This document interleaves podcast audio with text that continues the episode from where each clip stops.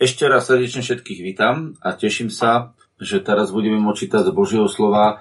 Takže budeme čítať list Rímanom e, druhú kapitolu. Prvá kapitola je vlastne popísaná o tom, ako e, vlastne ľudia dospeli k nevernosti, ako napriek tomu, že zo stvorenia spoznali svojho stvoriteľa, tak ho proste neoslavovali, neúctievali, ale vybrali si radšej uctievať stvorenie. To znamená mužovia, ženy, ženy mužov, zvieratá, mesia, hviezdy. A potom sa celkovo zvrhli tak, že sa sústredili na seba, na svoje potreby, na svoje požitky, až vlastne sa úplne otočili od Bohu. A títo ľudia majú potom takú mm, tendenciu, taký smer, všetko skúmať na základe nejakej príčiny a dôsledku a robiť z toho súdy, analyzovať to a všetkých posudzovať a odsudzovať. A toto je vlastne e, stav, v ktorom sa nachádzajú. Oni sami zavrhli zdroj života a postavili sa do pozície a role sudcov a takých, ktorí rozhodujú o tom, čo má je dobré a čo nie. A preto začína takýmto slovom. To je kontext, čo som vám teraz vlastne prečítal, tak zopakoval tú kapitolu a pozrite sa.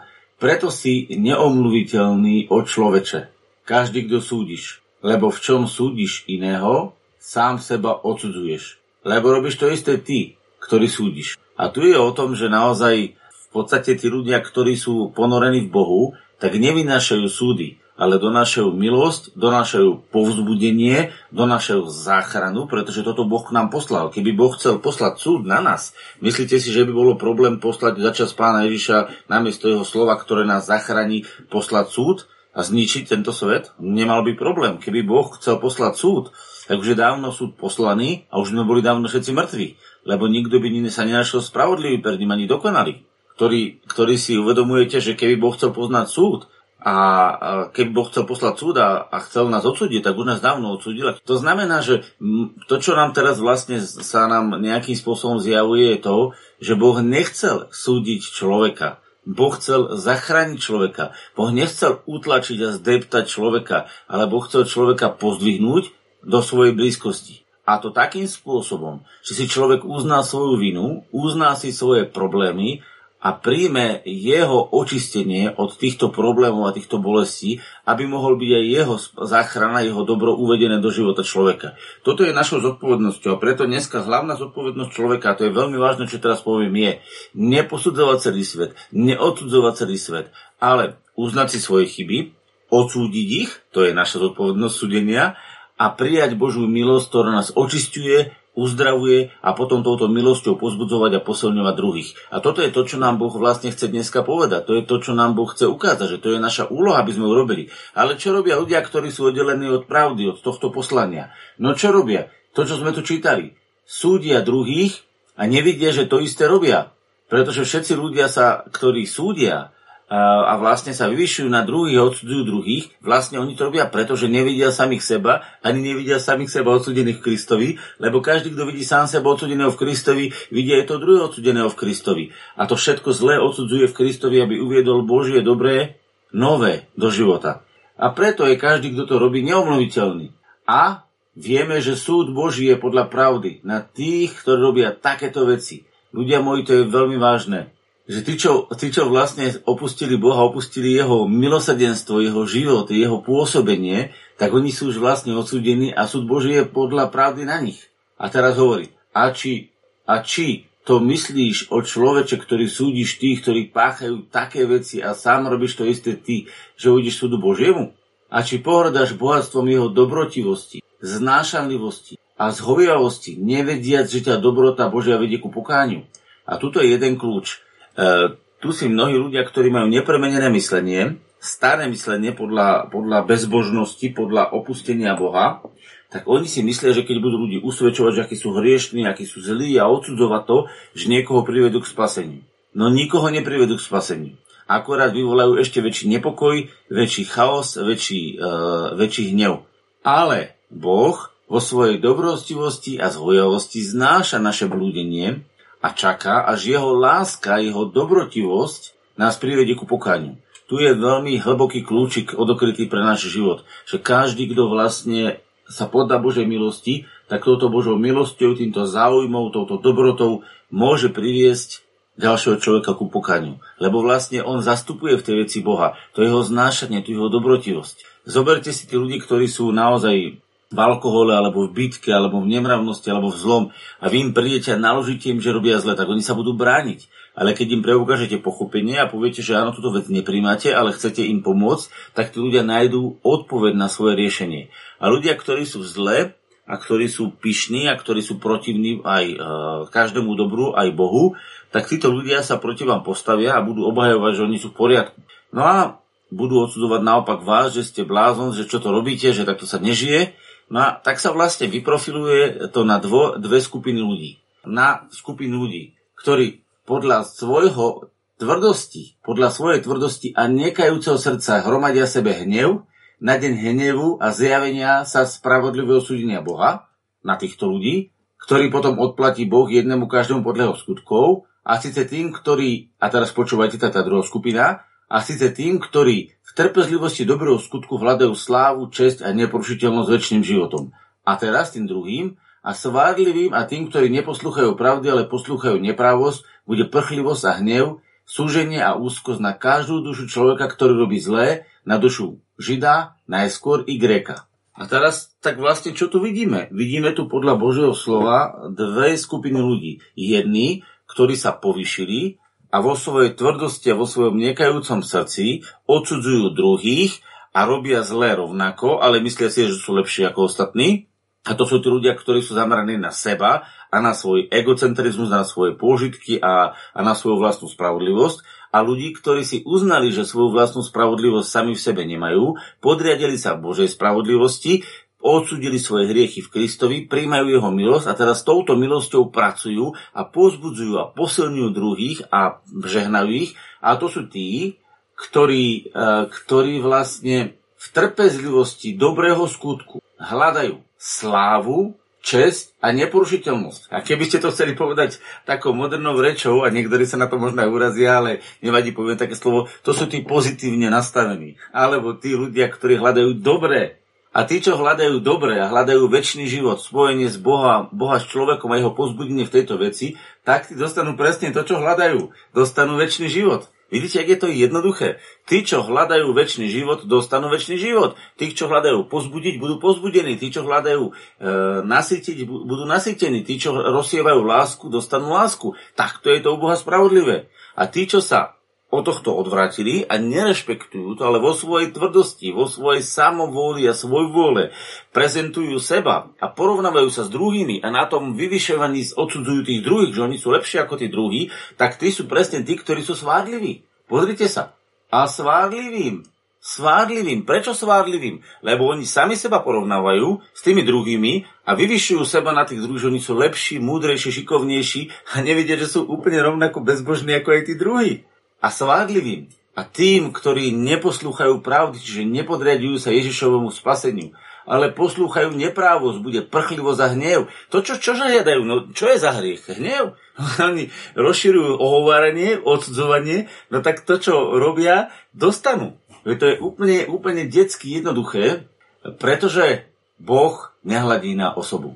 A toto je veľmi vážne. Boh nehladí na osobu. Boh každému jednému človeku dá to, čo ten človek si žiada. A preto sme aj dneska pred tým lámaním na konci čítali, že, že vy, ktorí roznecujete z tej iskry a, a v svetle svojho ohňa idete, no tak potom nakoniec budú tí ľudia ležať v bolesti.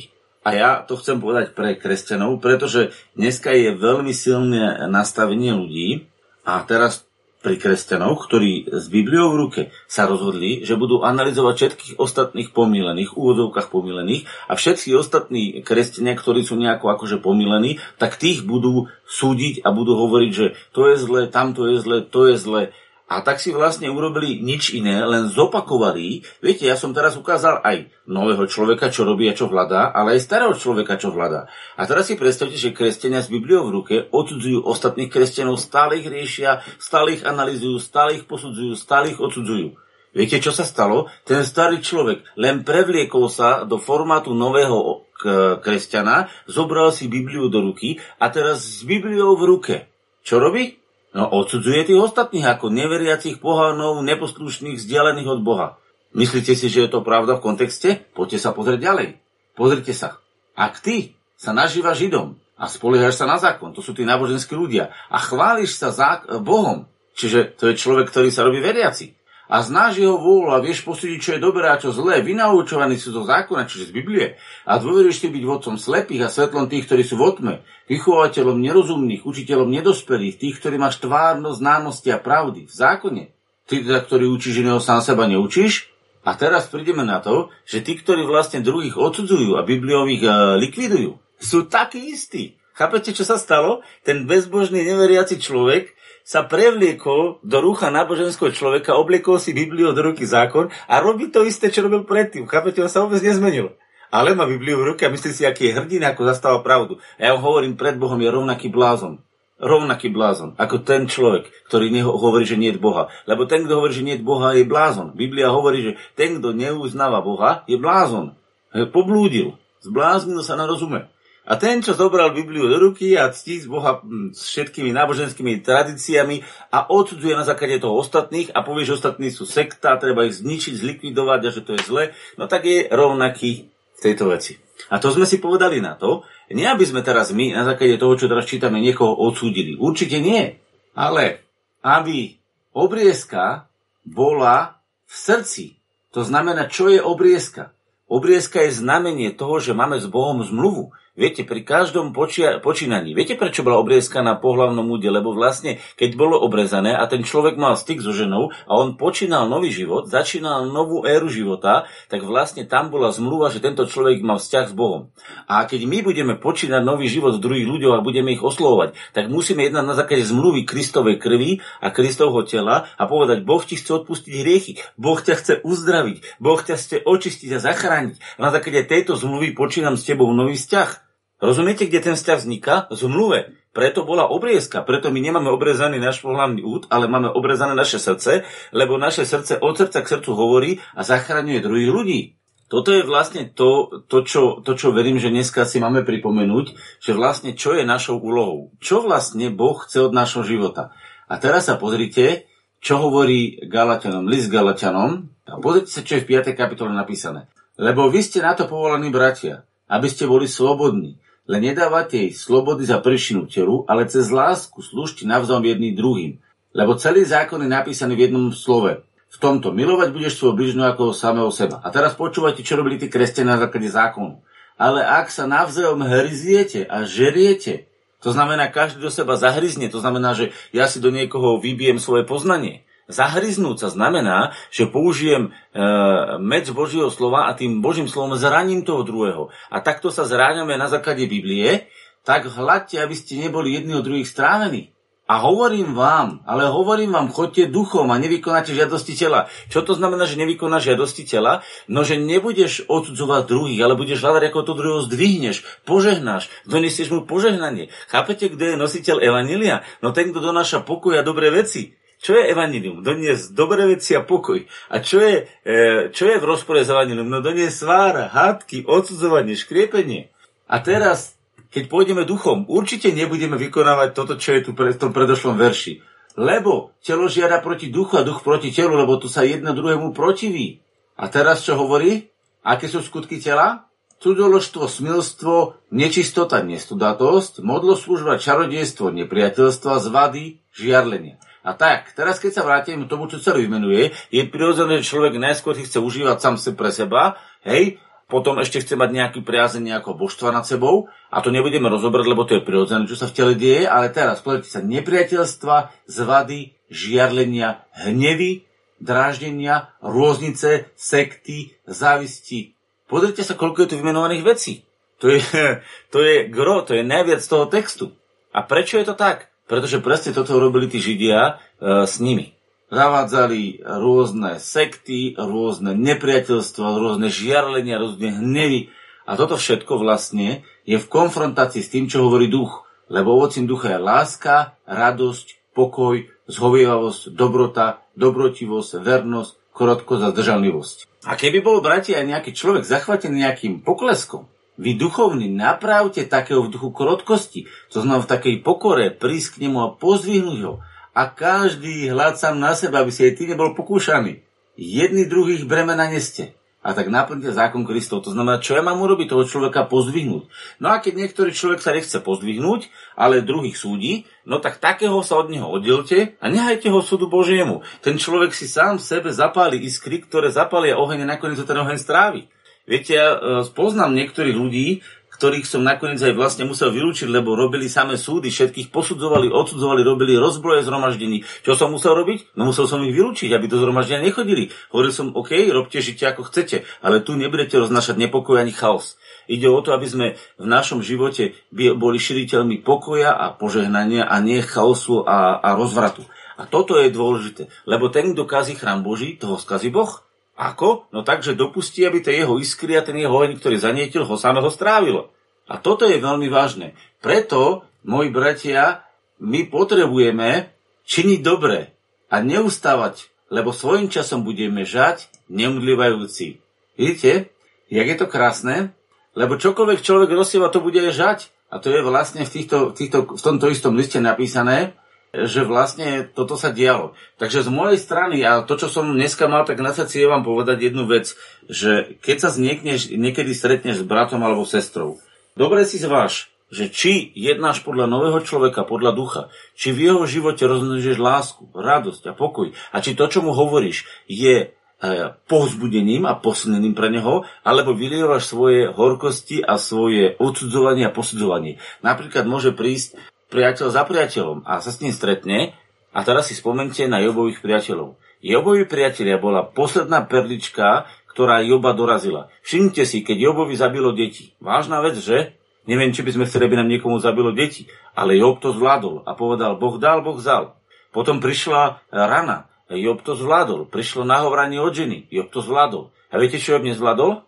Keď prišli za ním jeho traja kamaráti, ktorí s Bibliou v ruke, on nám v úvodzovkách poznaním, mu prišli naložiť, že jaký on bezbožník. A namiesto pozbudenia a posilnenia v tom trápení, ktoré prežíval, mu naložili, Job, ty si bezbožný a začali mu nakladať s Bibliou v ruke. Aj to Job už nevydržal. A Job sa do nich pustil a začal proti ním útočiť a potom sa otočil aj vlastne s týmto spôsobom voči Bohu. Až sa s ním stretol Boh a nakoniec Boh, e, nakoniec Boh ho vyslobodil z toho všetkého tým, že mu dal zjaviť seba. A viete, čo nakoniec povedal Boh? A to vám prečítam, to je veľmi vážna vec. To mi hodne pomáha otvoriť, že čo je vlastne našim zmyslom, ak nechceme byť ako traja Jobovi blázniví priatelia. Počúvajte. Vtedy odpovedal Job Jehova chadiekol. Viem, že môžeš všetko a že ti nemôže byť prekazaný niktorý úmysel že kto je to, kto zahaluje radu bez známosti. Preto vyznávam, že nerozumiem. Sú to predivené veci nad môj rozum a neznám toho. Čiže Job sa pokoruje. Počuj prosím, a ja budem hovoriť, budem sa ťa pýtať a ty mi oznam. Doteraz som bol iba počul o tebe, ale teraz ťa vidí moje oko. Preto zavrhujem a lutujem v prachu a v popole. A stalo sa, keď už bol hovoril Jehovach Jobovi tie slova, že riekol hospodin Elifázovi Temanskému, môj hnev horí proti tebe a proti tvojim dvom priateľom, pretože ste nehovorili o mne toho, čo je práve ako môj služobník Job. Tak ja sa vás pýtam, čo rozprával Job také o Bohu? Keď on mal nervy na Boha a hneval sa, že, že prečo mu to spravil a mal nervy na svojich kamošov. Prečo?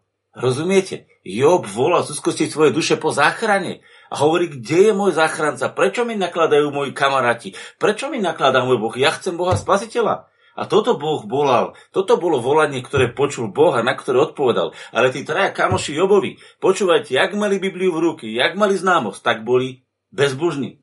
Lebo tu hovorí, môj hnev horí proti tebe a proti tvojim dvom priateľom, pretože ste nehovorili o mne toho, čo je práve ako môj služobník Job.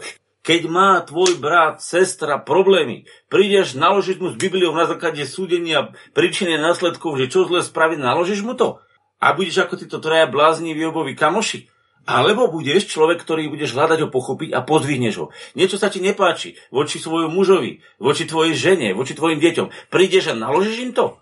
Alebo hľadáš, ako podvihneš dušu k ich spasiteľovi Bohu, pretože Boh ich chce zachrániť. A podľa toho sa v živote ukáže, či si bol bezbožný, prirodzený, bez ducha svetého, alebo si bol v duchu a hľadal si spasenie. Prečo?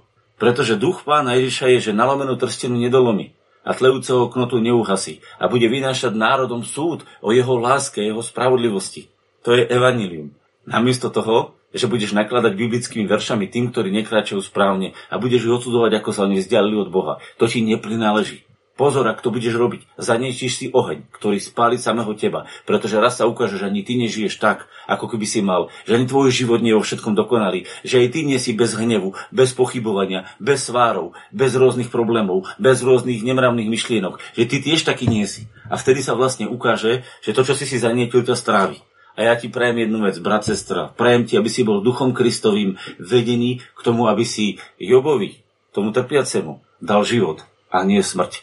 A to je to, čo verím, že nám Pán Ježiš chce dneska odkázať a aj to je to, čo by som ja vás chcel pozbudiť v tej veci,